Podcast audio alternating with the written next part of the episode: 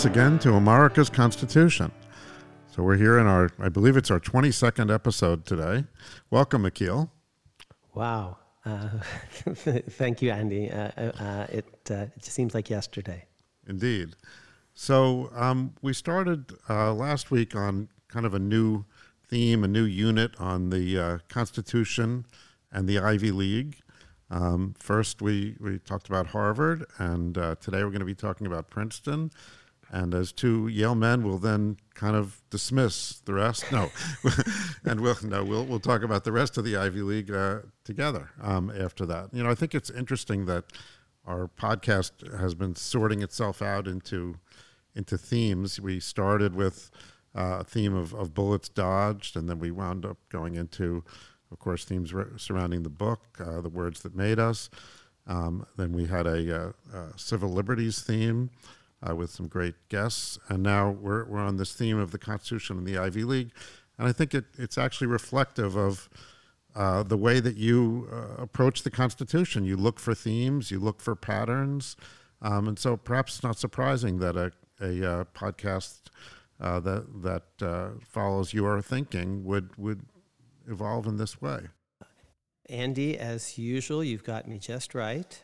Um, I'm always looking for patterns. Sometimes uh, in constitutional law, we uh, call these patterns structural constitutional argument, separation of powers, checks and balances. Well, that's seeing a pattern in the Constitution. There are three separate articles, Articles 1, 2, and 3, uh, creating separate departments or uh, branches, if you will, um, with uh, staffed by different folks with different kind of powers. That's a pattern, and and they um, uh, uh, sometimes uh, re- resist each other in interesting ways. And so we could call it separation of powers.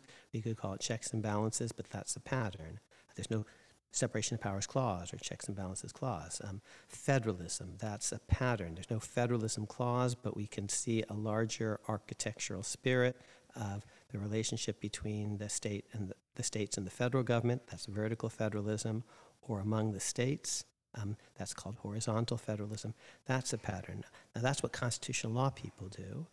Um, and political scientists are also interested in, in various patterns, a two party system, um, for example, and its implications and entailments. And I, I do law, I do political science, but, but this book is a history book um, also.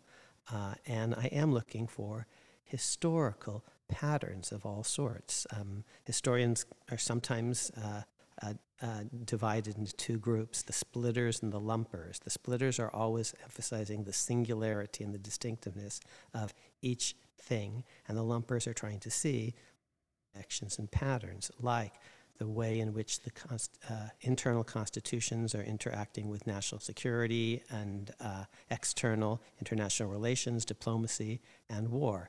That's a larger pattern, a, a pattern by which people who fight for America uh, uh ultimately get to vote in America. Uh, unproperty people the founding, black men after the Civil War, 18 um, year olds um, after Vietnam. Um, women are, in effect, part of the, um, the larger um, defense force in, in, in World War I, and that's when, when they get the vote.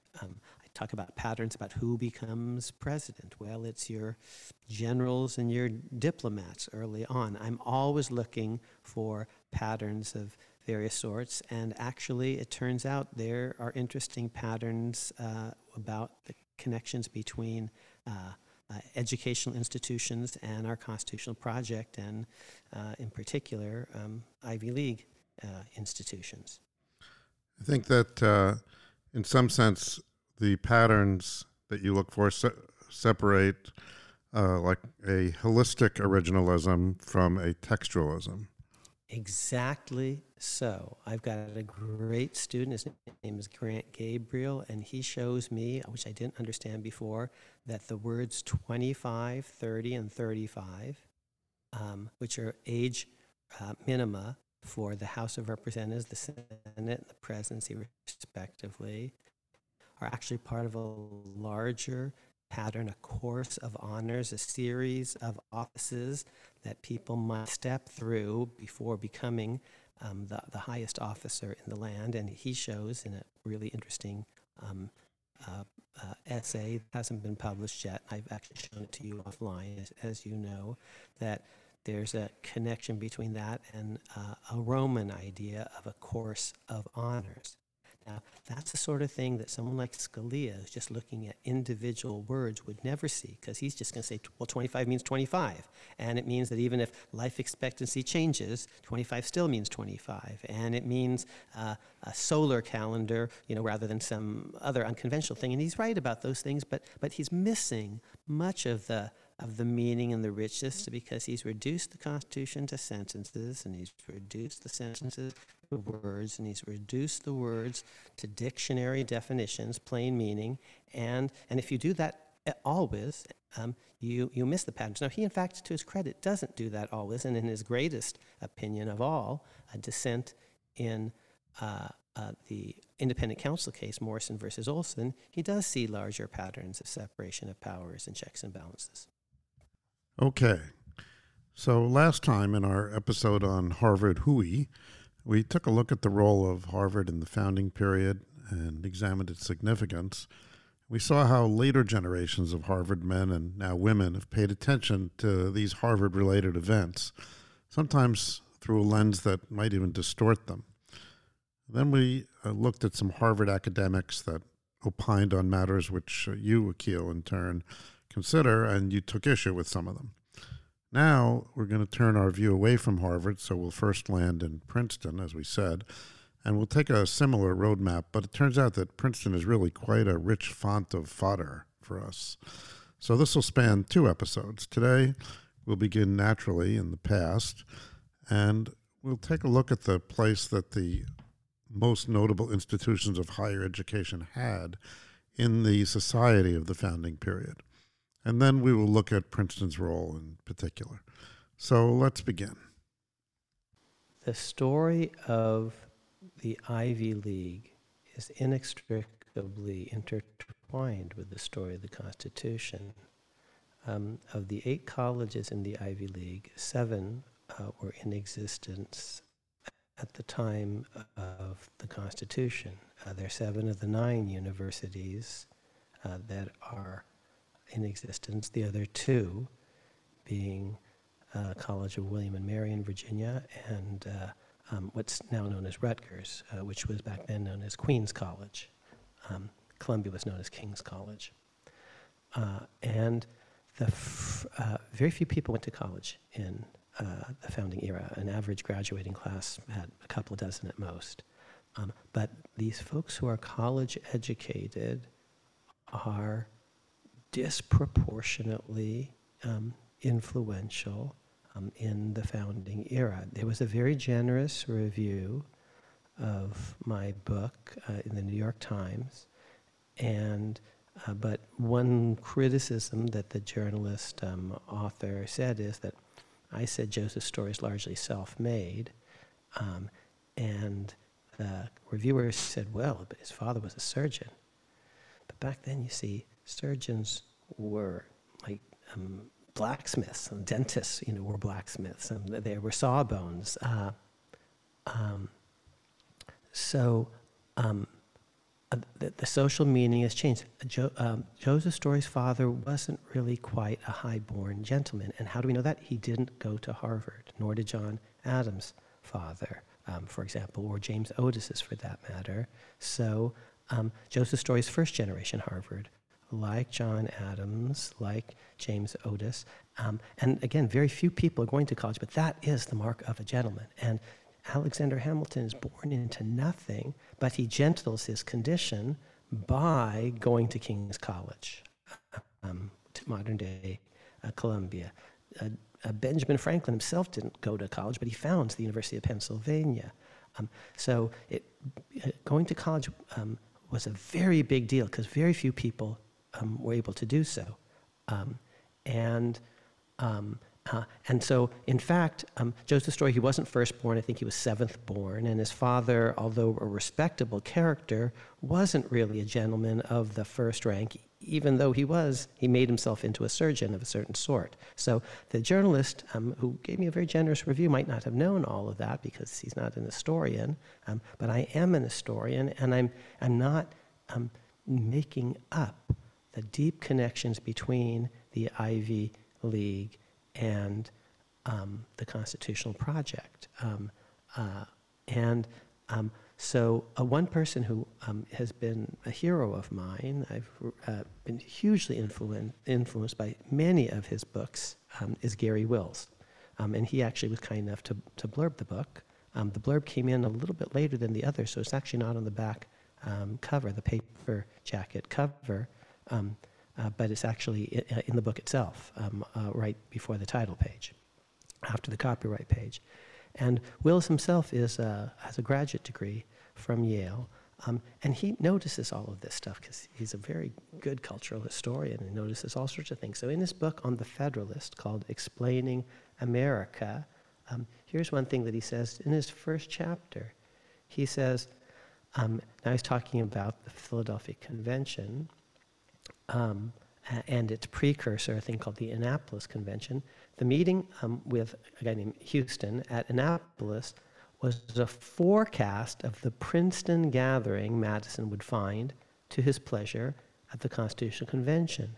Nine Princeton graduates would be present at Philadelphia, as opposed to three from Harvard and four from Yale. Okay, so there are only 55 total, um, and they're not all there at the same time, but of the 55, nine go to one school, Princeton, um, and three from Harvard and, and four from Yale. But, but what Wills is seeing is it's a Princeton story to some extent. Now, this book, Explaining America, has um, obviously it, it has chapters. It, in fact, has 31 in all. The title of chapter two is Nassau Hall, which is the, the, um, a, metaphor for Princeton. It's the oldest um, a, a building on uh, extant building on the Princeton campus, and, and Princeton is sometimes referred to um, metonym, as a metonym um, uh, as um, uh, Nassau Hall. And the uh, and the alma mater of Princeton is Old Nassau, and their fight song is going back to Nassau Hall. And you live in Princeton Junction, so you know all this stuff, even though you, like me, are a total Yaley. Um, so that's chapter two of um, this book. Uh, excellent book on the Federalist um, papers, the, the, uh, uh, um, the Federalist essays, um, uh, what they called the Federalist. Um, the book by Garry Willis, again, is Explaining America, the Federalist. Chapter two is entitled, there are only, as I said, there, there are 31 chapters. Chapter two is Nassau Hall. Chapter seven is King's College today meaning uh, Columbia. So Wills is attentive to this. Um, Gordon Wood is really attentive to um, college education, and, and that's a mark of a gentleman. Um, uh, um, in a world where all, lots of folks are kind of self made, um, uh, and, and this is true today. So the connection between the Constitution and the Ivy League, I'm, I'm not imagining it. It's actually deep and enduring.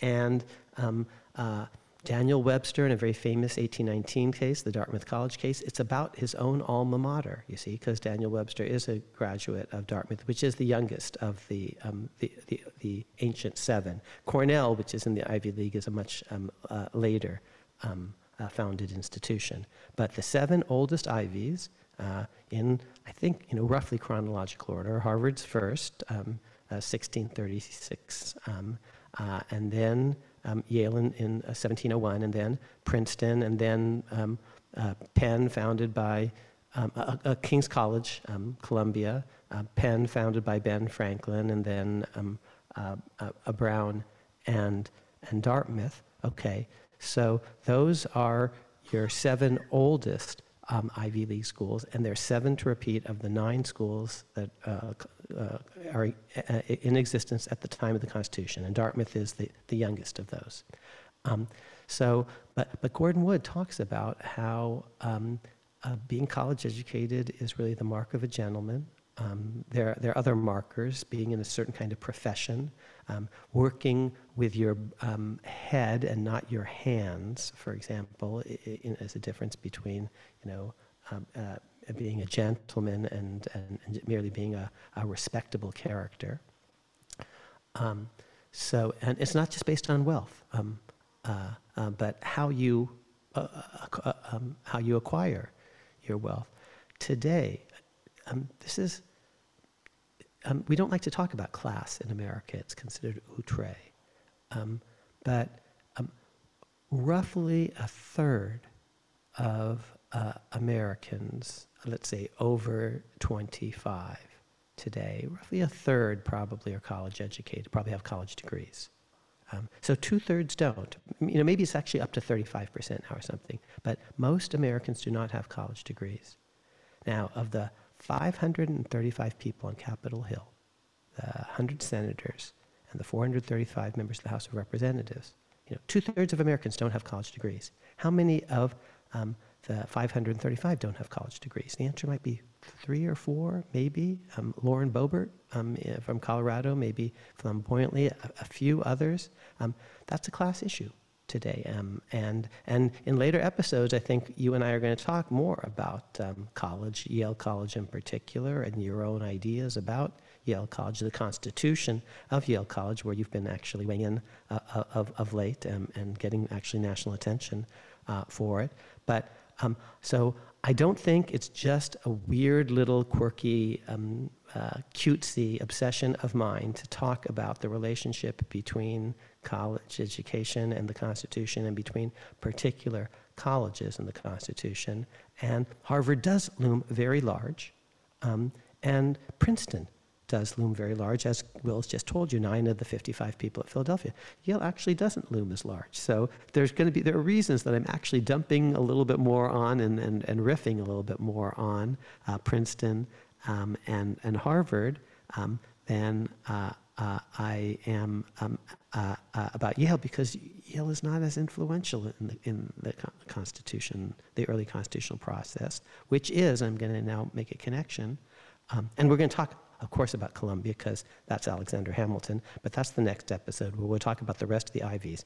Um, uh, Franklin as the founder of Penn, I've already mentioned, and, and Daniel Webster and Dartmouth and, um, and uh, Hamilton and Columbia, and the great Gordon Wood um, uh, uh at Brown. Um, uh, um, but um, uh, because Yale doesn't have great founding statesmen who become president, the way UVA does, um, which is founded, uh, it wasn't in existence when the Constitution was created, but it was founded by a founder, by a constitutional founder, Thomas Jefferson. Um, so UVA has Jefferson, and Princeton has Madison, and Harvard has John Adams, and there's you know there are houses named there's a there's a residential college um, named for, for, for Adams, and and um, and the entire university is Jefferson's University at, at the University of uh, Virginia. And, and you can't go to Princeton without seeing sort of Madison splashed sort of everywhere in the iconography and um, in, in, the culture. Yale doesn't have a great founder like that. My residential college was actually um, named for someone who, who was an interesting um, uh, founding figure, but a, a, lesser one, Ezra Stiles. Um, and back to Princeton, um, Aaron, there is a residential college um, named for Jonathan Edwards, um, but he doesn't play a big role in the founding as such. His grandson is a more significant figure, but his grandson is a Princetonian named Aaron Burr, who was um, friendly with um, James Madison um, early on, and whose father was not just a Princetonian, but the president of Princeton, Jonathan Edwards' son in law. So um, but because Yale doesn't have someone like John Adams, the way Harvard does, to name a, a, a, house for, doesn't have someone like Jefferson to name the whole university for, the way um, UVA does, or the way Penn is really intimately connected with Ben Franklin, um, or uh, Dartmouth with Daniel, you know, its, its prominent alum Daniel Webster, or Columbia with um, the, the, the, great Alexander Hamilton, who technically doesn't graduate, but still um, is a very important early uh, uh, Columbia um, uh, uh representative. And actually, the, the, definition of alumni uh, varies from institution to institution. For example, at Yale, you're considered an alum if you've attended one semester, um, even if you don't uh, graduate. Because Yale doesn't have that, stupidly, in the 20th century, they decided to, they were looking for a statesman to name a residential college over, so they were stuck with Calhoun. Now, yes, he was vice president of the United States, and actually for multiple presidents, John Quincy Adams and, and um, Andrew Jackson, and he was a prominent senator, but, but I think his, uh, he was a bozo. I think his, his, he had two constitutional ideas, and they were both genuinely stupid and evil. Um, secession and um, slavery. Slavery is a good idea, thought um, positive good, thought um, Calhoun, and he thought secession was actually constitutionally permissible, which is a howler. It's completely wrong. And oh, that's one of my obsessions in the book is to show you how wrong that is. Constitution comes from the likes of Benjamin Franklin, who believes in join or die. We have to unite and indivisibly so. And he's saying that about the British colonies in 1754. And he, he never loses that idea. And of course, that's Washington's idea. Um, he's not college educated. He's, and, and he has a little bit of uh, you know, anxiety about that. Um, um, Hamilton, who of course is um, uh, uh, Columbia, uh, King's college. So, so Yale is stupidly in the 1930s naming a residential college after a prominent early statesman, and they're stuck with Calhoun because they don't have an Adams, they don't have a Jefferson, they don't have a Franklin or a Hamilton um, or um, um, a Webster.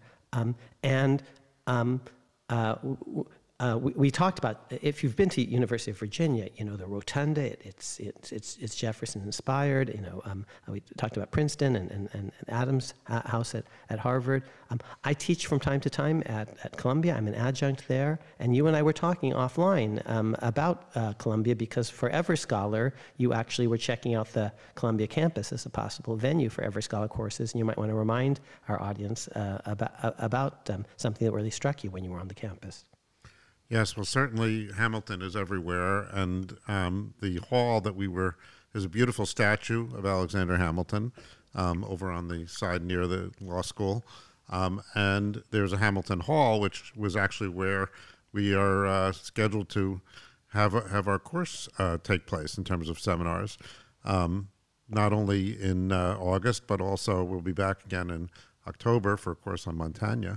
But the uh, I would note that in the last episode we mentioned that uh, a little bit about that course and the fact that uh, because of the rescheduling, well, due to COVID, there were a couple of people couldn't make it, so that this previously um, sold out course had uh, two openings. And uh, so I would encourage you to check it out at everscholar.org.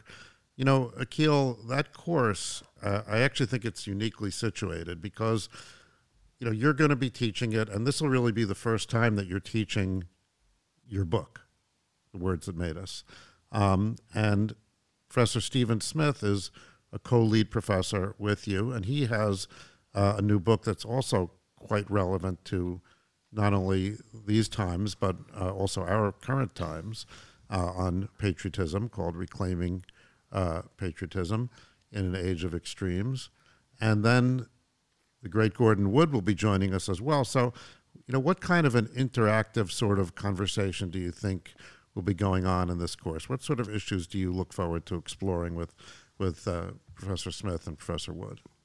Well, um, today I'm going to talk about Princeton and therefore James Madison preeminently. And as our listeners will soon hear, um, I'm um, more skeptical of Madison. I think he played a less important role uh, than is conventionally understood. He's not the father of the Constitution. George Washington is.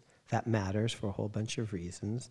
And um, them's fighting words to any Princetonian, uh, but them's also fighting words a little bit to Gordon Wood because it's the one place in my book where I'm most um, different from um, Wood's approach, which has um, really featured Madison centrally. The Federalist 10, Madison, uh, an essay that Madison wrote on vices of the political system uh, um, that he, he, he, shared with Washington before the Philadelphia Convention. Um, and um, um, in my view, Gordon Wood is the preeminent living scholar of uh, uh, American history in general, and especially the, the, the Revolutionary period. And I so look up to him and admire him both um, intellectually and personally. He's a he's a gentleman. He's a scholar. I, th- think he holds himself. Um, um, uh, he, he's, a, he's a role model for me. He holds himself, you know, in, in a way that, that I only wish more people um, did, um, with dignity and generosity. Um, and I disagree with him about centrally Madison versus Washington and, and why that matters in terms of understanding the Constitution. Um, and I don't know if he's read the book yet. Uh, we sent him a PDF. Um, uh, but at this Ever Scholar event, I'm sure he and I will be discussing that in front of the students. Now, connecting that, so wow, I'm really looking forward to that, spending time with you know uh, my my favorite historian who, who shaped who I am um, as, a, as an historian. Um, um, I learned at his feet, um, so to speak. Um, and, uh, but connecting back to um, uh, uh, the Ivy League, he studied, he did his graduate degree at Harvard. And then that's not a coincidence, you know, because Harvard is a, a, place of constitutional study for reasons that we've talked about, under Bernard Bailyn, um, who you know, wrote a famous biography of Thomas Hutchinson, whom we talked about in the last episode because he's one of my, the first three Harvard men in chapter one, along with John Adams and, and James Otis, um, and Wood studies at Harvard under Bernard Bailyn. You see, um, and then he teaches um, uh, for his entire career at Brown you know, which is a great Ivy League institution. He's now emeritus now. And my teacher at Yale College, um, the great Edmund Morgan, was, um, uh, who also studied at Harvard um, uh, with the same um, um, mentor as Bernard Bailyn, the great Perry Miller. So Perry Miller produces Bailyn and Morgan, and Morgan helps produce me at Yale, and, and Bailyn helps produce um, Wood, and, and Wood goes to Brown. That's actually where Ed Morgan got his first teaching uh, gig at Brown, and then he comes to Yale. So um, this is all, I'm not making it up. There are these really important um, connections, and I'll tell you one other one. Um, Perry Miller, who was by acclamation, maybe the, the most interesting and influential uh, American intellectual historian, and uh, uh, uh the the let's say the interwar period between World War One and World War Two, or so that period or so, or, um, or the onset of the Cold War, um, maybe all the way up through the 1960s. Um, so um, uh, Perry Miller, um, one of his um, uh, eminent disciples at Harvard is Bernard Bailyn um, who produces Wood, um, and Jack Rakove, and um, we've, whom we've talked about before, a, a Madison guy, um, and the late, great Pauline Maier, who writes the best book about the ratification of the Constitution and, and a great book about the Declaration of Independence, and um, was my dear friend.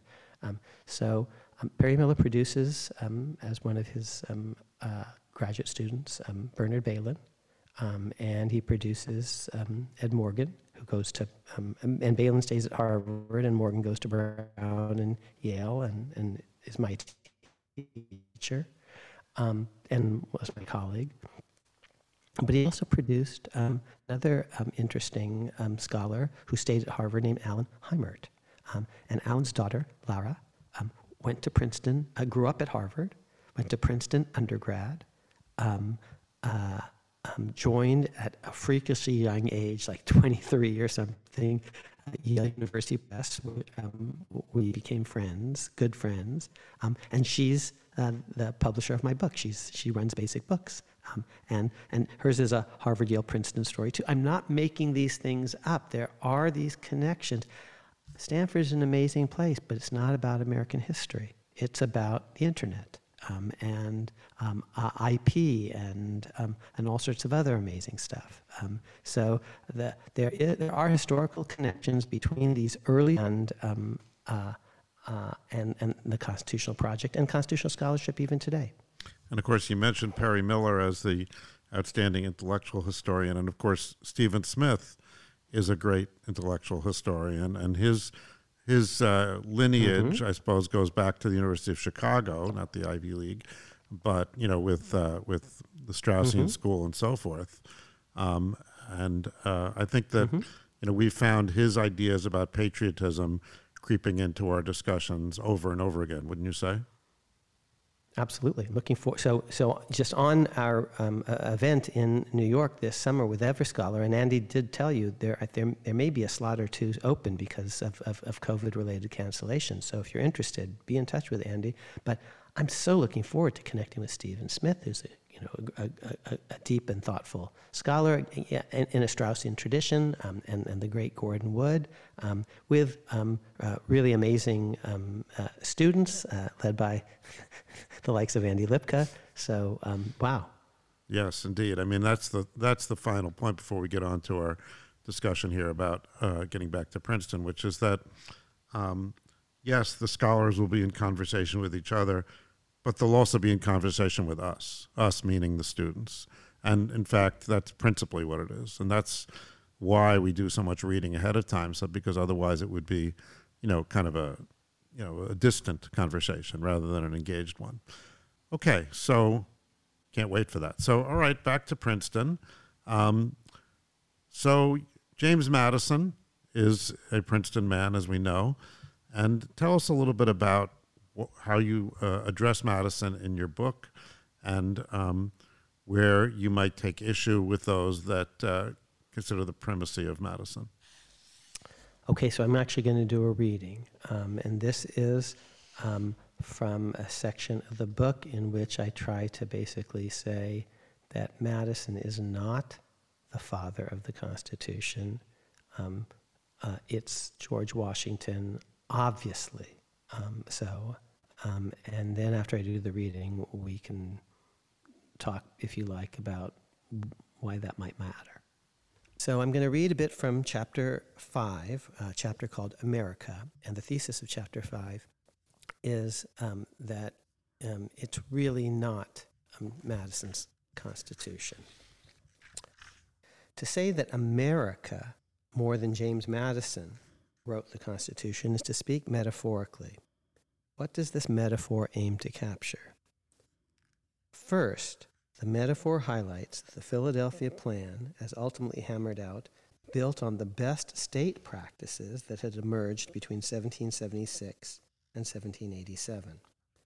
Whether or not the Philadelphia delegates were conscious of this fact at every moment, they were less authors than editors, compilers, sifters, and digesters of America's prodigious state level constitutional work product between 1776 and 1787. Both in the drafting and in the ratification stage, participants routinely compared the proposed federal constitution to extant state constitutions. Many of Madison's darlings died in the summer of 1787. He argued relentlessly for a Senate that, like the House, would be apportioned by population. He lost. He advocated tirelessly for a congressional negative, that is, a veto, over state law. He lost again. He wanted the president to be joined with leading judges in wielding the veto power. Here too he lost. He pleaded for broad federal power to tax exports. Yet again he lost. The proposed constitution that emerged from Philadelphia also contained signature features that Madison had not pondered prior to the convention. For example, Article 2 created a muscular executive branch centered in one person, independently elected, perpetually re eligible, and vested with sweeping powers. In a letter to Washington a few weeks before the start of the convention, Madison confessed, confessed that although, quote, a national executive must also be provided, I've scarcely ventured as yet to form my own opinion either of the manner in which it ought to be constituted or of the authorities with which it ought to be clothed. Unquote. The Constitution thus omitted many items that Madison most wanted and included many important features that he either sharply opposed or had never carefully considered prior to the convention. Why then is Madison widely viewed as the father of the Constitution? Here's the case for Madison. He was instrumental in precipitating the Philadelphia Convention and persuading Washington to emerge from retirement to attend and preside.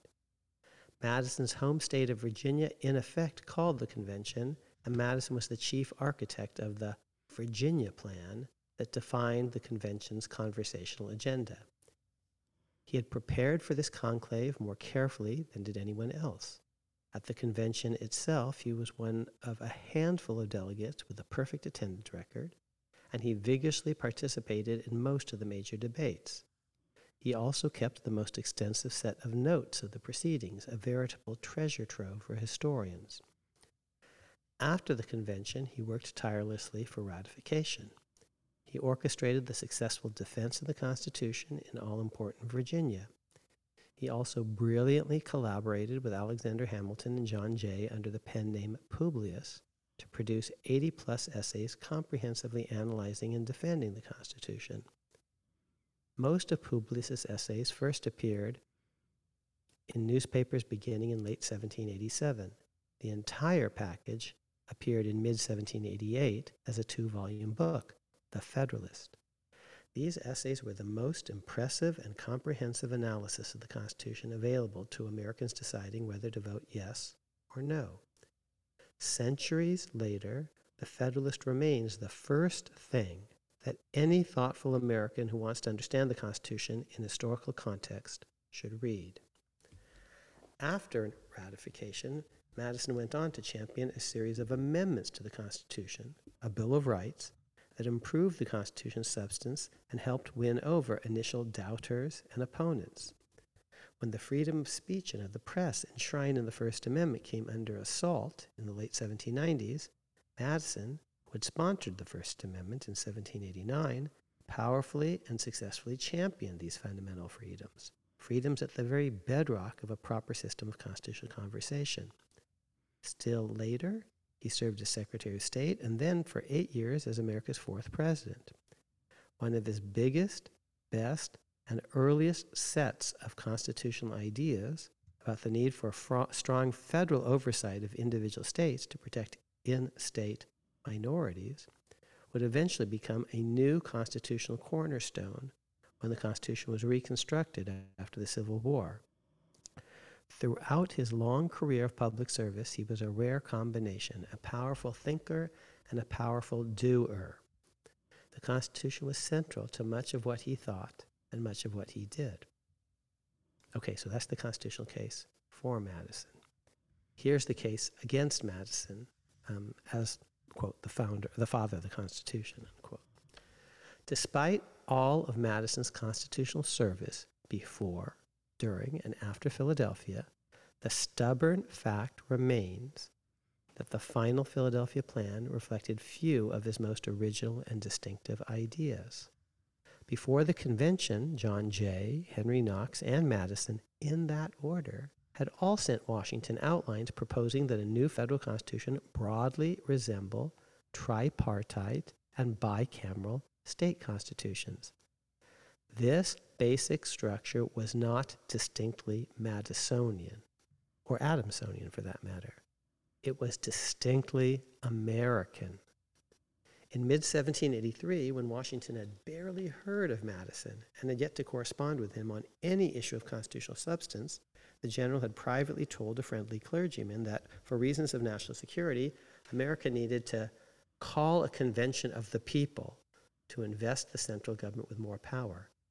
Similar continentalist themes prominently appeared in Washington's famous 1783 circular letter to state governors on the occasion of the general's anticipated retirement. Thus, the Constitution's most notable elements, a bicameral and tripartite continental regime, authored by the people, rooted in national defense considerations, conferring more power on central officials, and summing into existence a robust central executive, were Washington's darlings before they were Madison's nor did Madison's most creative contribution to the Federalist, uh, that is, the Federalist Papers, reach or sway large numbers of undecideds in the ratification process. In the moment, Hamilton's and Jay's Federalist essays were far more important and influential. Madison may have been one of the Constitution's best friends and guardians, but he was not its father. Um, now, let me read you just a little bit about who was its father and why. George Washington. The father of our country has the strongest claim to be the father of its Constitution. Indeed, the two concepts, Constitution and country, form one system. The Constitution is the country's legal spine. Without the former, the latter would have an entirely different shape. Here's the case for Washington. No one else came into the convention with anything like Washington's stature common folk across the continent had never heard of James Madison or James Wilson or any other delegate except Franklin. At best, a typical delegate was known to political elites and perhaps to ordinary voters in his home state. Every American knew of George Washington.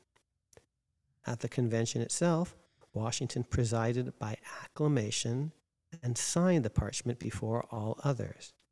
Uniquely, he got everything he wanted, in part because he wanted fewer things than did some of his more theoretically minded fellow delegates. Unlike Madison, who came to the convention with no clear vision of executive power, Washington cared deeply about creating a strong unitary president to lead the nation domestically and internationally. He knew, as indeed all America knew, that if the Constitution's reforms prevailed, he would likely be summoned as America's first leader under the new plan. On key issues of executive structure and authority, he got what he wanted a presidency far more muscular than any state counterpart, that is, state governors, with an independent electoral base, a substantial four year term of office, unlimited re eligibility, a powerful pair of veto and pardon pens, broad appointment and removal power, military and diplomatic heft, personal control over executive department heads, and more. Indeed, the federal Constitution's single most distinctive feature, its biggest and most obvious break with all 13 regimes then, uh, state regimes then in place, was its breathtakingly strong chief executive by American revolutionary standards. This distinctive feature owed more to Washington alone than to all the other delegates combined. Washington also cared passionately about empowering the national government as a whole so that it could win the next war, or at least not lose it, and also win the love and loyalty of ordinary Americans.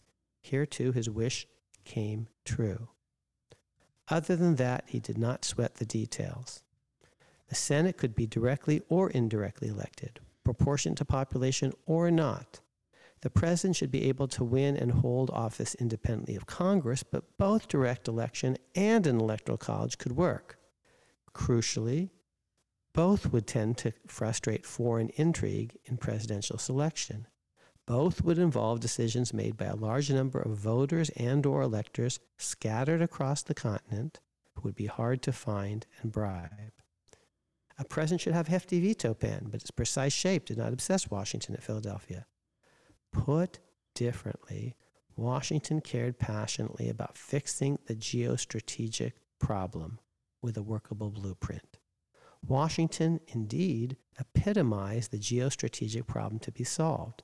America would need a constitution that would enable Washington personally and all who would afterward stand in his shoes to stymie the British again if necessary, and to do so with or without the French, or if necessary, to stymie the French with or without the British. The Constitution that emerged from Philadelphia gave Washington what he wanted and needed for himself and for his country. The copious notes that James Madison and others took can easily mislead. Washington's voice almost never appears. He did not speak because he did not need to. On the biggest issues, the men in the room knew what Washington wanted and they obliged him. Most of the delegates had borne arms in the war. A third were veterans of the Continental Army, and five of them, one from each of five distinct states, had personally served as aides de camp to Washington himself New York's Alexander Hamilton, Pennsylvania's Thomas Mifflin, Maryland's James McHenry, Virginia's Edmund Randolph, and South Carolina's Charles Cotesworth Pinckney. On smaller issues, Washington did not engage because it made little sense to put his prestige on the line in this skirmish or that one. He reserved his power for the major battles. Unlike his experience in the Revolutionary War, he won all the big battles at Philadelphia. In the ratification process, his name alone accounted for more than all the element, elegant arguments of Publius and James Wilson put together times two. Indeed, his five paragraph explanatory letter to Congress accompanying the proposed Constitution was reprinted alongside the text of the Constitution itself in tens of thousands of copies of the document that circulated among the citizenry in 1787 to 1788. Washington was a succinct, charismatic, easy to grasp, and three dimensional personification of Benjamin Franklin's join or die meme, the snake, a meme that was the strongest argument for the new Constitution, a meme that had been born more than 30 years earlier in a newspaper woodcut appearing alongside an account of young George Washington's military and diplomatic service in America's backcountry. The fact that Washington put his name on the Constitution and the hope that he would, when summoned, return to public service to launch the new system sufficed to persuade many a fence sitter and skeptic. His unanimous election and re- unanimous re-election in America's first two presidential contests attest to his unique stature in that era and indeed in all of American history. As America's first president, he succeeded in making the Constitution succeed. Others succeeded because of him. James Wilson sat on the Supreme Court because Washington put him there. Wilson's opening law lecture, a grand event in the development of a mature and independent American jurisprudence, was immeasurably ennobled by Washington's attendance. Madison succeeded early on in the House because he worked to shape and implement Washington's agenda. When he later turned against Washington, his political fortunes plummeted. They would rebound after Washington's death. From his selection as commander in chief in 1775 to his fi- final retirement from public service in 1797, Washington held the public stage as America's leading man, even during his first attempted retirement in the mid 1780s. No other leading man in American history has held center stage so long. So that's uh, that's persuasive, um, and in fact, when you look at the various uh, reviews that have accompanied your book, uh, I think these you know very positive reviews have have latched on to this point repeatedly. I think you know numerous reviewers have noted uh, your your comments about Washington and Madison, uh, and they've agreed with it. Um, but why is it that they latch onto this? I mean, I understand it's kind of fun to to rank presidents or ra- hear your ranking founders. Or last night I was listening to a baseball game and somebody told me that uh, a player had set a record because the first five hits that he had in the major leagues were extra base hits. Who cares about that? You know, it's it's it might be true, but but why does it matter? Um, and here, you know, this is an interesting point, but does does it make any difference to to us now, other than as sort of a point of debate?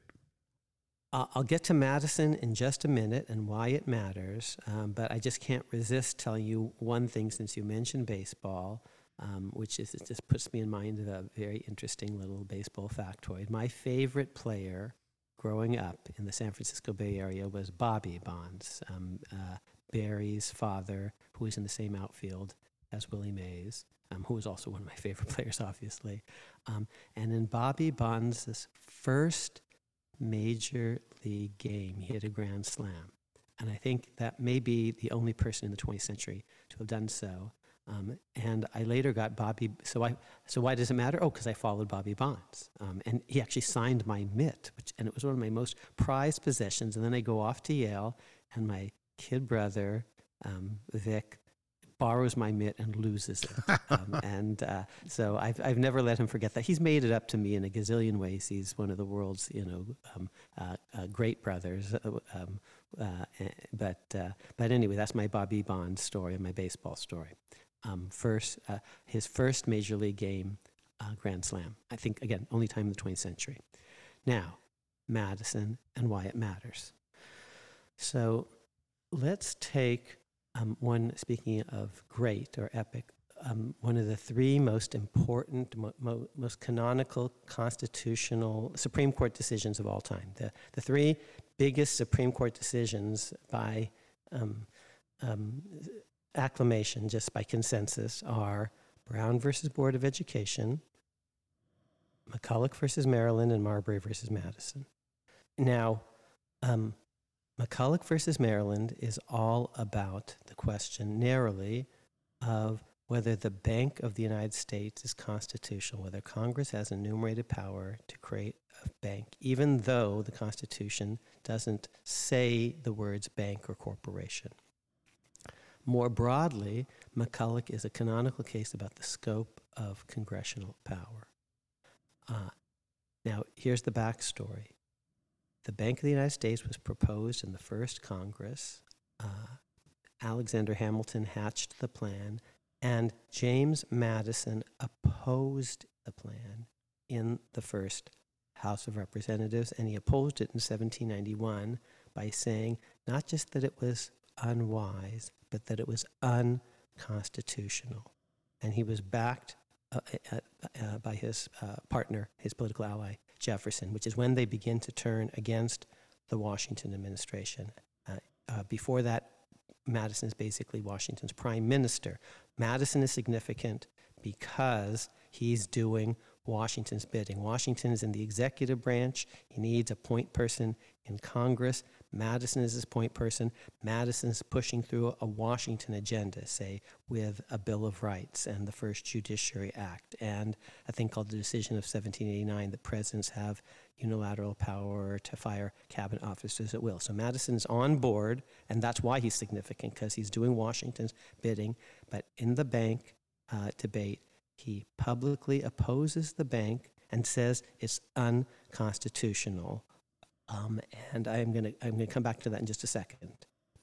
So, you know, I know that uh, in the book you make a point that um, Madison, you know, changes his mind on various issues because he becomes because he's a pol because he, he becomes, you know, political. He has to get reelected, and he, he panders in some sense to his local st- constituency. So, if we're talking about whether it matters whether Madison or Washington is the father of the Constitution, then this would be relevant if uh, he opposes McCulloch because it's against his original philosophy of what the Constitution should mean. If he's just opposing it because he's changing his mind for political reasons, then that wouldn't harken back to the question of whether it's Washington or Madison's Constitution. Well, I promise I'm going to come back to that because Madison is a flip flopper. Um, uh, and and and he's not, and that's one of the reasons he's not, you know, as um, immortal um, as as Washington. But but just to go back, what he's saying in 1791 isn't just the bank is unwise. My constituents don't like it. I think it's a mistake. He's saying it's unconstitutional, and he's saying I was there at Philadelphia and I remember that we voted against, for example, a, um, a proposal to create, uh, to give, uh, explicitly give Congress power to create a corporation. So he's trading on this idea that I was there. Uh, and um, Washington, the bill passes uh, despite Madison's objection, overwhelmingly. Um, Ma- Madison gets very few votes outside his region, and we're going to come back to that. Um, the only votes he gets are basically from the South, and especially from Maryland and Virginia. Um, and my story, my story is that um, he doesn't like the bank because it's all it's connected to the deal about where the national capital is located. The bank is going to be in Philadelphia. If the bank is located in Philadelphia, maybe the national capital will be located in Philadelphia. And he had been working to make sure that the, the national capital would be on the banks of the Potomac uh, near um, uh, Virginia. Um, and that deal was tentatively in place, but he's worried that the bank might unravel that. And consistent with that political account, almost all the votes against the bank come from the South and especially from Maryland and Virginia. If he had a good and principled constitutional argument, you'd think he'd get votes um, uh, up and down the coastline, and he doesn't. So now, what's Washington supposed to do? Uh, he was there at Philadelphia. Um, but um, and he knows a thing or two about the Constitution. Uh, but uh, he, he, a leading person um, whom he does respect is saying it's unconstitutional.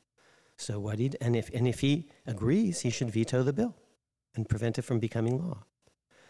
So he asks his cabinet to weigh in, and Jefferson says, "Oh, Madison's right." Um, and Edmund Randolph from Virginia, who's his attorney general, says, "Oh, Madison's right." But Hamilton writes a response saying, "No, this is ridiculous. A bank is perfectly valid as a national security instrument. Banks are really useful for winning wars.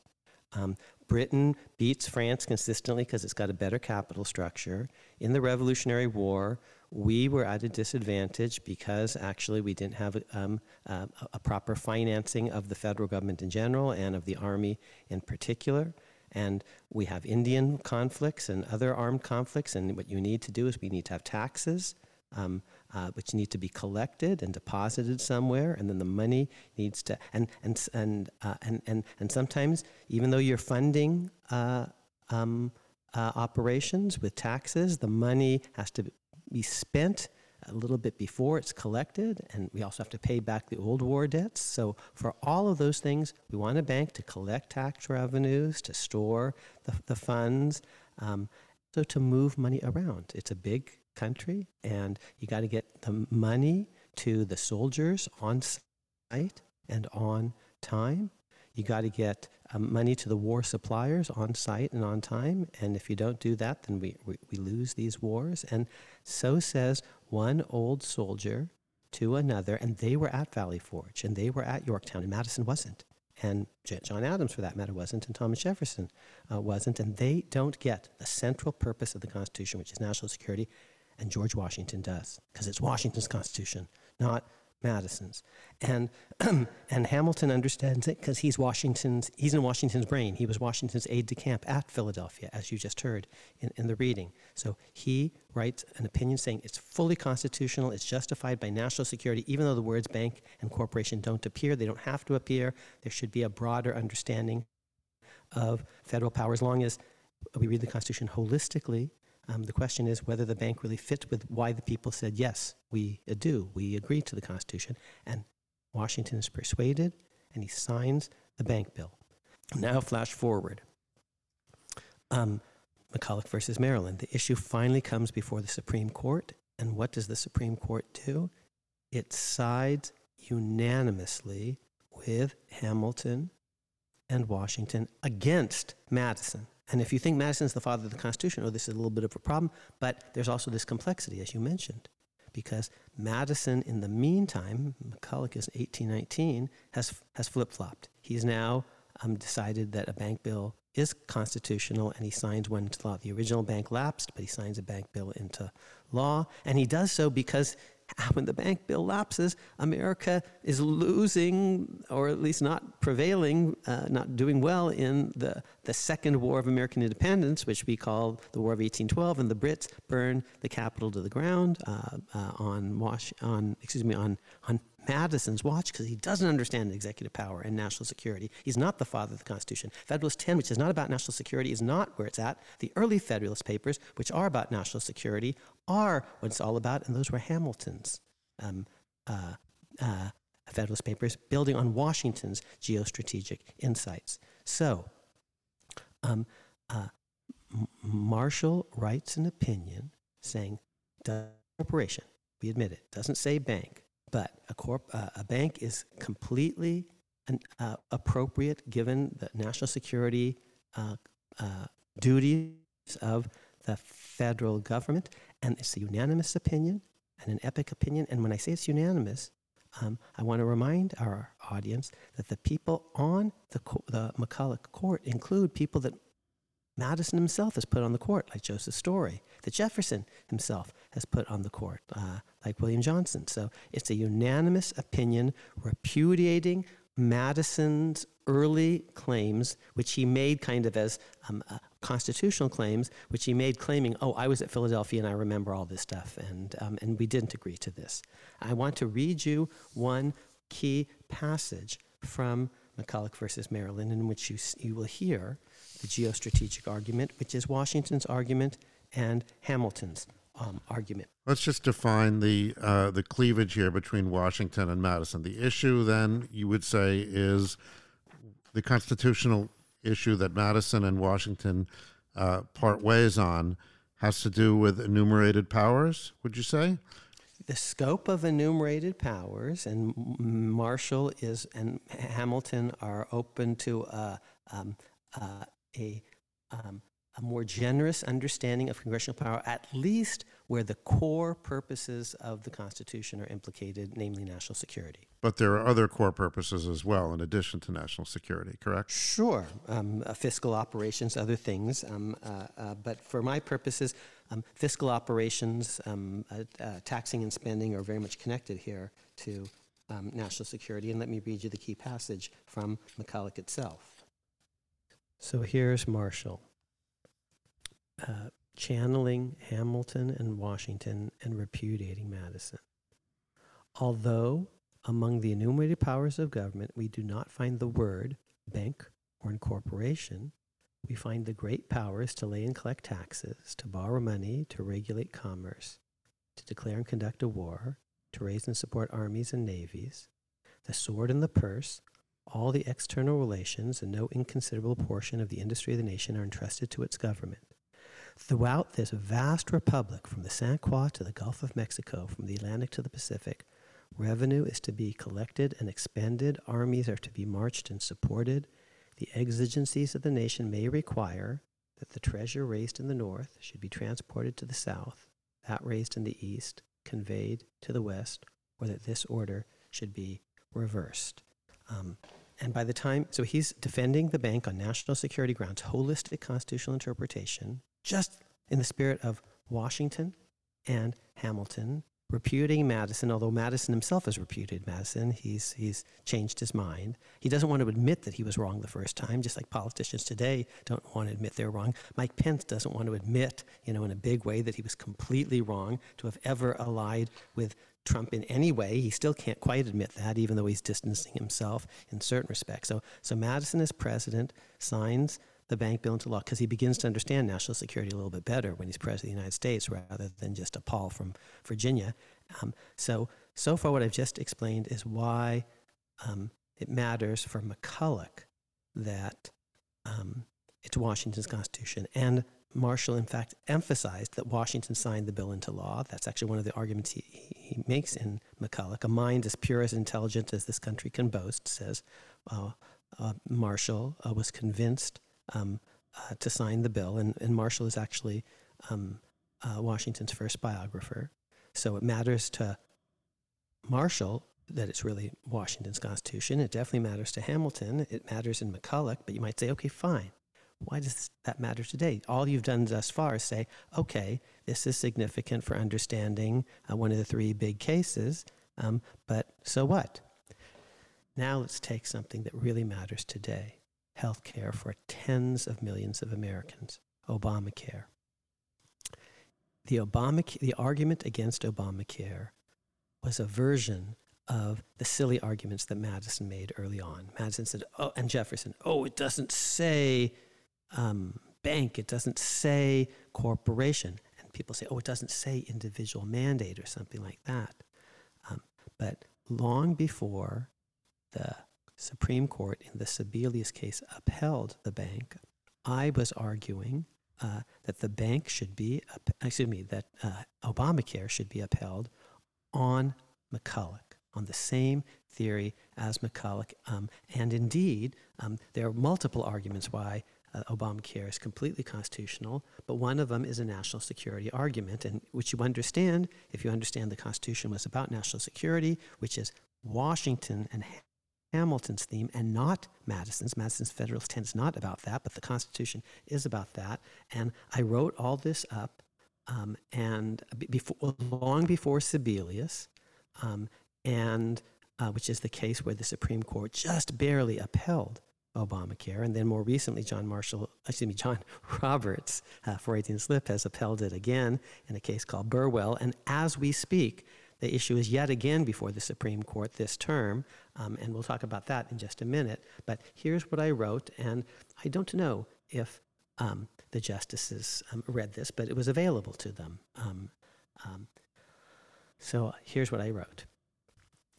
Uh, interstate commerce and national security intertwined at the founding, as Marshall, who had served alongside Washington at Valley Forge, understood in his very bones.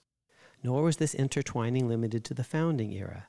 President Abraham Lincoln's Transcontinental Railroad and President Dwight Eisenhower's Interstate Highway System both famously promoted national security and interstate commerce. And so does Obamacare. In the 21st century, the next war may well be biological, that is conducted via germ warfare. Wow, I was seeing this before Wuhan and all the rest. This is 10 years ago.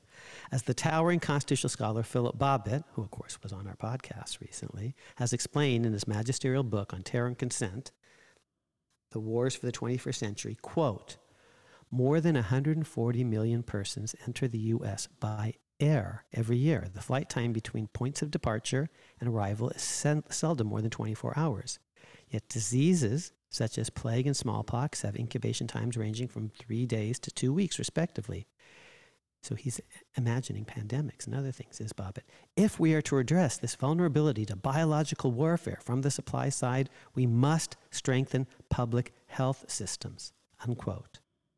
Uh, like Marshall, Bobbitt, a former senior director for strategic planning at the National Security Council, knows whereof he speaks when he discusses national defense matters and their connection to issues of federal constitutional power. How does Obamacare help address the issues raised by Bobbitt? Preventative health care enhances herd immunity. I'm writing this 10 years ago. I'm talking about herd immunity, and therefore makes America more secure from threats posed by viruses unleashed enemies, foreign and domestic, viruses that do not stop at state borders. Obamacare encourages preventive health care by subsidizing care, by ensuring access to those with pre existing medical condition, conditions, and by requiring individual mandates to arm themselves, arms is kind of in quotes, I'm using it metaphorically, with health insurance, which will incentivize individuals to get regular checkups, vaccines. Yes, I'm emphasizing vaccines 10 years ago, and other preventive care. In 1792, national defense required individuals to have muskets and a powder. There was an early statute mandating people get muskets. Today, national defense requires individuals to have health insurance and vaccines, or so Congress might properly find. And it's not the proper role of judges to deny Congress the right to make this call in the name of national security and interstate slash international commerce. So here's my claim. If you understand that Madison was not the father of the Constitution, Washington was, you're going to be actually more impressed by the fact that Washington, backed by Hamilton, signed the bank bill in the law rather than the fact that Madison, backed by uh, Jefferson, who also wasn't even there uh, when the Constitution was adopted, opposed the bank bill on constitutional grounds. You're going to be more impressed by Washington's support, backed by Hamilton, than opposition. You won't be surprised that, that Madison flipped and flopped on this issue um, because he, he um, uh, and and because when he becomes president, he begins to see the centrality of national security, um, and that has huge implications for Obamacare. Um, by now, the way, a second argument in Obamacare. By the way, um, one uh, listening to your argument there, I think we know where you would come out, uh, subject to the details of any such statute, of course. But if there were a statute uh, with a, requiring people to get vaccinated, it sounds like uh, you know the arguments are clear for for how that would go. Um, well, there's some individual. It, it, would be connected to national security, but there would also be individual rights, Bill of Rights sorts of issues um, uh, for religious conscientious objectors and all the rest. So that would raise some other issues. But Madison isn't arguing that a bank violates some individual right, because if he did, he would say, well, states can't have banks, and but but but, but states have corporations and banks. Um, um so um, now let me mention one other argument that I made um, before the Sebelius case was decided. I thought there were multiple arguments in support of congressional power to pass the Obamacare legislation. And you just heard the national security argument building on McCulloch. And yes, the Constitution doesn't say mandate, doesn't say bank or corporation. Um, we have to understand congressional power holistically. We have to read the Constitution purposefully, and the core purpose of the Constitution was national security. And Madison didn't quite say that, he didn't quite understand that, but Washington understood that first, last, and always, as did Hamilton. And so that's one reason that it matters that it's Washington's Constitution. You'll understand McCulloch better, and therefore you'll understand a case like uh, Sebelius better, and it should have been 9 0 rather than 5 4. That was an embarrassment that it was 5 4. And there are, I know, some scholars who are still trying to kill Obamacare, and I don't agree with those efforts, and I don't even respect them, truthfully. Um, now, um, another argument that I put forth before the Sebelius case was even decided um, was that um, uh, the argument that, that John Roberts ultimately uh, latched onto that um, the taxing power uh, justified uh, the Obamacare mandate. And here again, um, if you think that Madison is the father of the Constitution, it's going to be more complicated because Madison in the early Congresses actually opposed a broad understanding of the federal tax power. Um, but Hamilton supported broad taxing authority, as did Washington. So and, and this is relevant today both for Obamacare and for the Biden tax agenda that we're going to see unfold soon enough. Uh, so, in a nutshell, uh, the early Congress imposes a tax on carriages, which are, in effect, um, luxury items. Only sort of, you know, um, rich people, we're talking about the class issue, rich people have carriages. Like Um, Je- Jeff Bezos's yacht that goes inside his other yacht.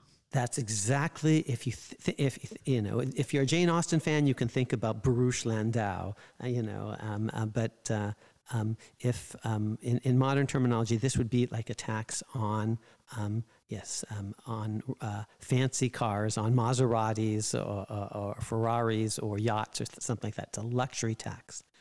Who supports it? Alexander Hamilton does. You know, who gets a bad reputation as just being a tool for, for the rich. He's always supported luxury taxes, even before the Constitution was adopted. Um, he supported them in New York State.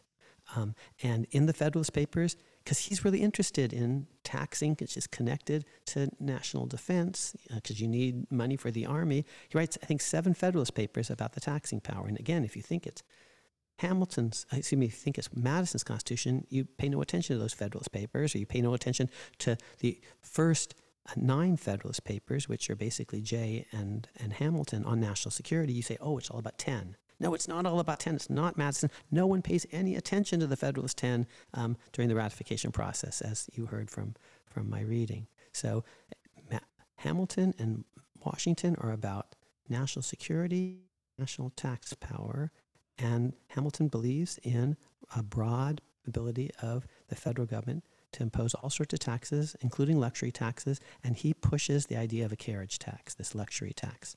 And Madison in the early Congresses gets up, he votes against it. He says it's unconstitutional. He has all sorts of private correspondence saying, and when this gets to the Supreme Court, I predict they'll invalidate the thing. Okay. And he's completely wrong on this. Um, So, by the time the issue reaches the Supreme Court, um, some of Madison's pals in Virginia are um, uh, drum up a, a test case, and, and Madison is supporting them. By the time this has happened, Hamilton is no longer Secretary of the Treasury. He's um, uh, in private practice, but at Washington's request, he comes out of retirement and argues the case in the United States Supreme Court. It's the only time he ever argued a case before the U.S. Supreme Court. He goes all the way down to Philadelphia because he's, he's in New York, and the national capital has temporarily relocated to Philadelphia before its final move to what we call Washington, D.C., on the banks of the Potomac. Um, and he argues the case, and all the newspapers cover it, and they're very impressed. And all, almost all the members of Congress actually play hookies to watch Hamilton's oral argument, and, and the justices are swooning and oohing and awing because Hamilton is a very impressive oral advocate. And the Supreme Court unanimously upholds the carriage tax in a case called Hylton, which our audience has never heard of. I had never paid much attention to it um, in my first 10 years of law teaching.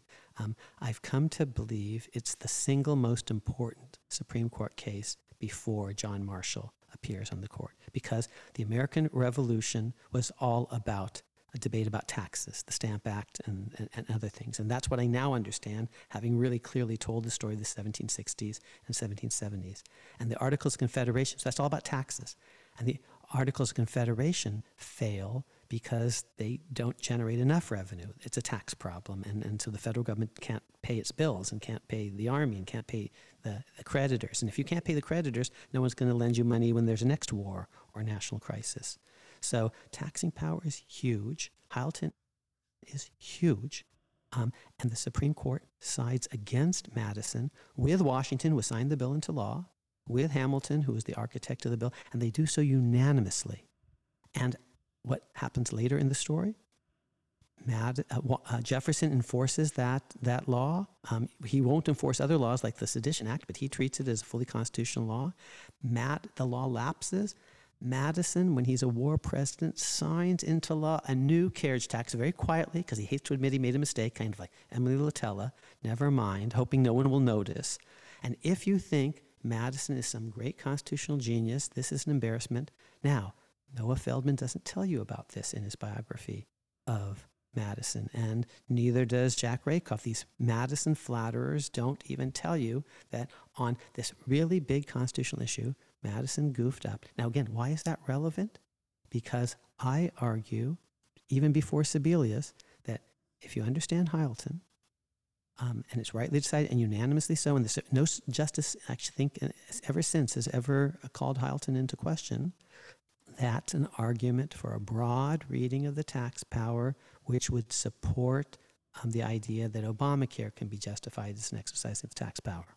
Um, so, um, but of course, Madison wasn't opposed to the idea of taxation at all, right? In other words, it was a particular type right. of tax that was at issue well, in, in well, he had, he had a stingy idea about um, the, the, the, tax power. He read the tax power too narrowly, and why does this matter even now? So imagine for tens of millions of Americans because the Supreme Court right now is going to be um, deciding very soon a question of whether Obamacare is still valid or not.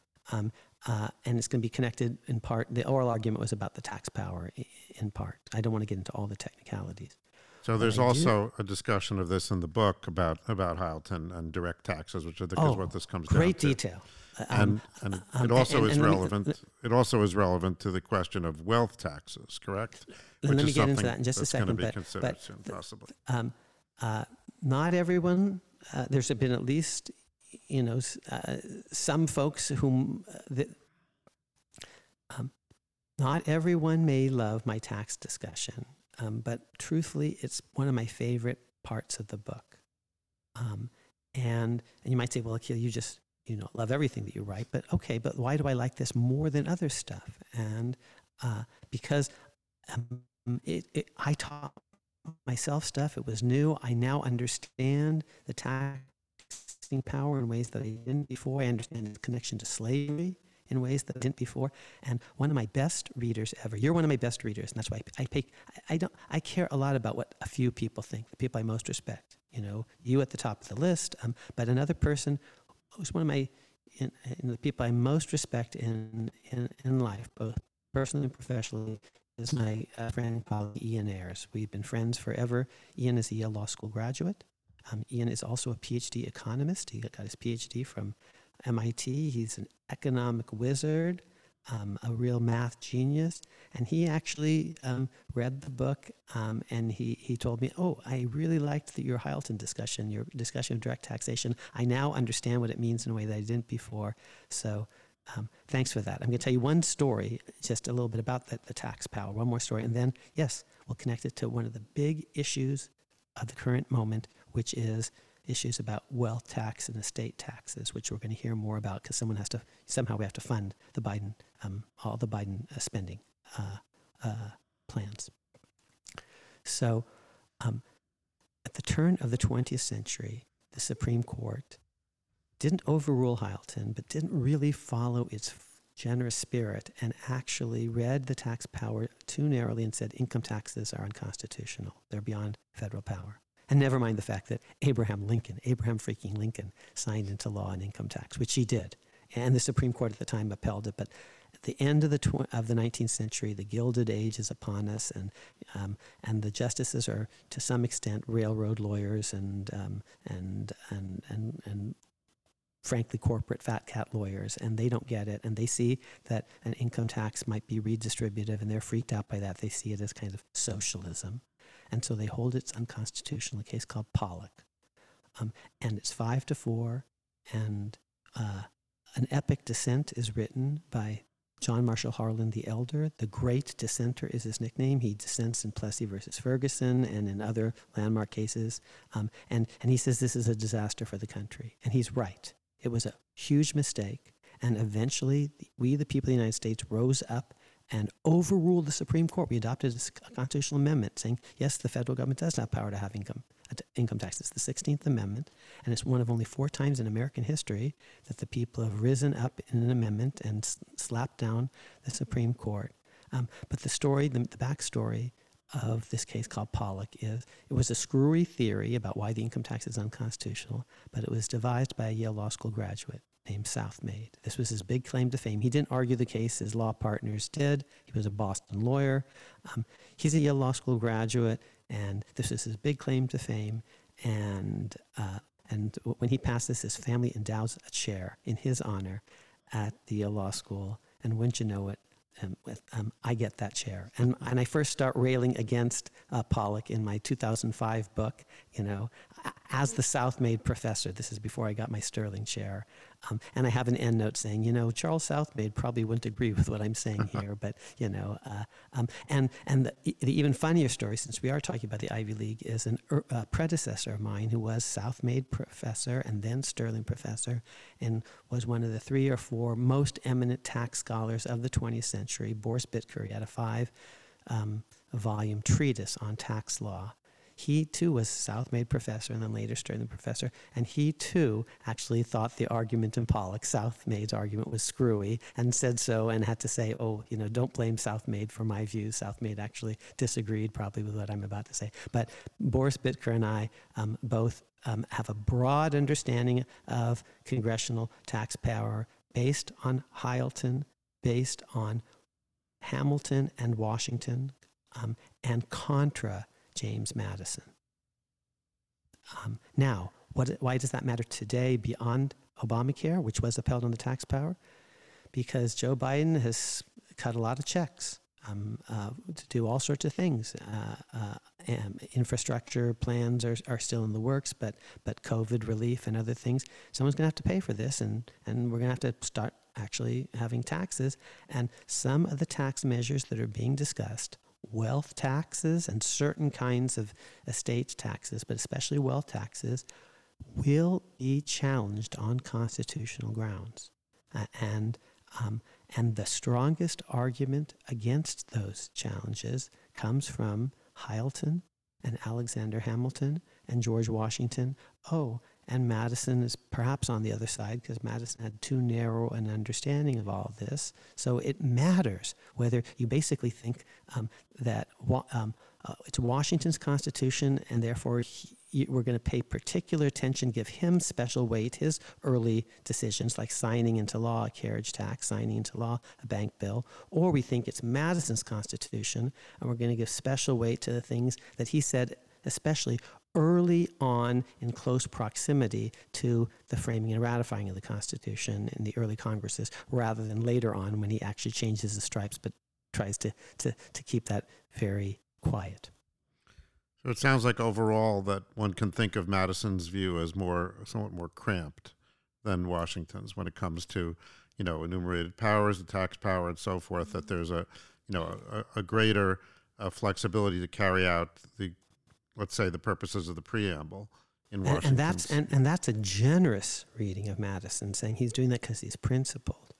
I actually think, as I'm a political scientist, and political scientists are cynical, that the, the better explanation, the, the more comprehensive one, is he's a, he's a pol. He's not just a pure political thinker, and he's pandering to the base because um, people in Virginia don't like a bank. Um, they, they don't understand banks, and Madison doesn't even understand banking, its connection to national security. And when he's president, he flip flops um, because now he has to defend everyone in America and not just you know his um, anti-federalist uh, rural base. Um, and uh, so um, on on this view, he's not that different than politicians today who know that principle says one thing, but their local base says something else, and they're caught betwixt and between. Um, that's Liz Cheney's dilemma right now. You know, her her Wyoming base versus what she knows is right about the big lie. Well, it's interesting because to the degree that you believe that, I think it actually weakens your point about Madison versus Washington, because um, if if Madison, uh, if Washington is the father of the Constitution rather than Madison, um, but that the the competition between the two on this point is held in two spheres. Number one, what did they actually believe about the Constitution? Number two, what did the public credit them with? Um, then you would consider it more important who wins that battle if it were both things. In other words, if it were both, not, not only did the public not credit Madison with it, but in fact, he didn't even believe it. Now, that he didn't argue for it in the first place. But well, if you're saying, well, it's only political, that that's all that it matters for, then in a sense, the, the, the actual constitutional arguments that you make are less important. You may be right. Sometimes we lawyers make too many arguments and they're slightly intention. I don't own a dog. It didn't bite you, and you kicked it first you know. So um, uh, uh, Madison, you know, uh, uh, uh, uh, should be disbelieved because he really wasn't the fa- shouldn't be followed because he really wasn't the father of the Constitution. That's one argument, and the second one, in some tension with the first, is um, he didn't even believe it himself. He was just a pol. Um, and those are two different, ar- but they're both reasons to not place too much emphasis on Madison. They both could be right, um, but it does matter if you if you really think it's George Washington's Constitution. You're gonna, I think, give special weight to the things that he does um, as president, more weight to what Washington does than to what Madison says. And of course, someone that uh, was at that is currently at Princeton University might uh, tend to give Madison more credit just because of the fact that it's a Madisonian institution. Um, but in any event, in our And next that's going to be our next uh, episode, right? Yes, indeed. So that's what I was about to say is that we're going to uh, look at uh, the, the Princeton of today and some of the really towering scholars that are there and uh, see, um, you know, what their influences are and what their opinions are and where does uh, Professor Amar stand on these things. So that'll be our, our, uh, our next Princeton episode. And one of them, the great Sean Wilentz, I'm actually going to critique in part. I'm, I'm going to agree with him in, in, on, on certain things, but in part, I'm going to say, you know, I think he's a little too generous to Madison. So there, there's an interesting pattern um, to the, the disagreement. And yes, it is Madison re- uh, related. Um, and maybe, you know, is it a coincidence or not that he's at Madison's um, institution? And of course, you're in a good position because no one can come back at you and say you're you're too favorable to the founders that were at Yale because there weren't any. There weren't any exactly, so that that make that frees me up to to, to, to um, and and and the greatest of them all. This may be a nice way to, to conclude. As I mentioned before, he has a bit of an inferiority complex about it, but the greatest of them all is George Washington, and he didn't have any college training, um, and n- nor did Franklin. But Franklin founded Penn. But the others um, were college men. Jefferson at William and Mary, and Madison, as mentioned at, at Princeton, and uh, Hamilton uh, at King's College, Columbia, and of course, John Adams at Harvard. So until then.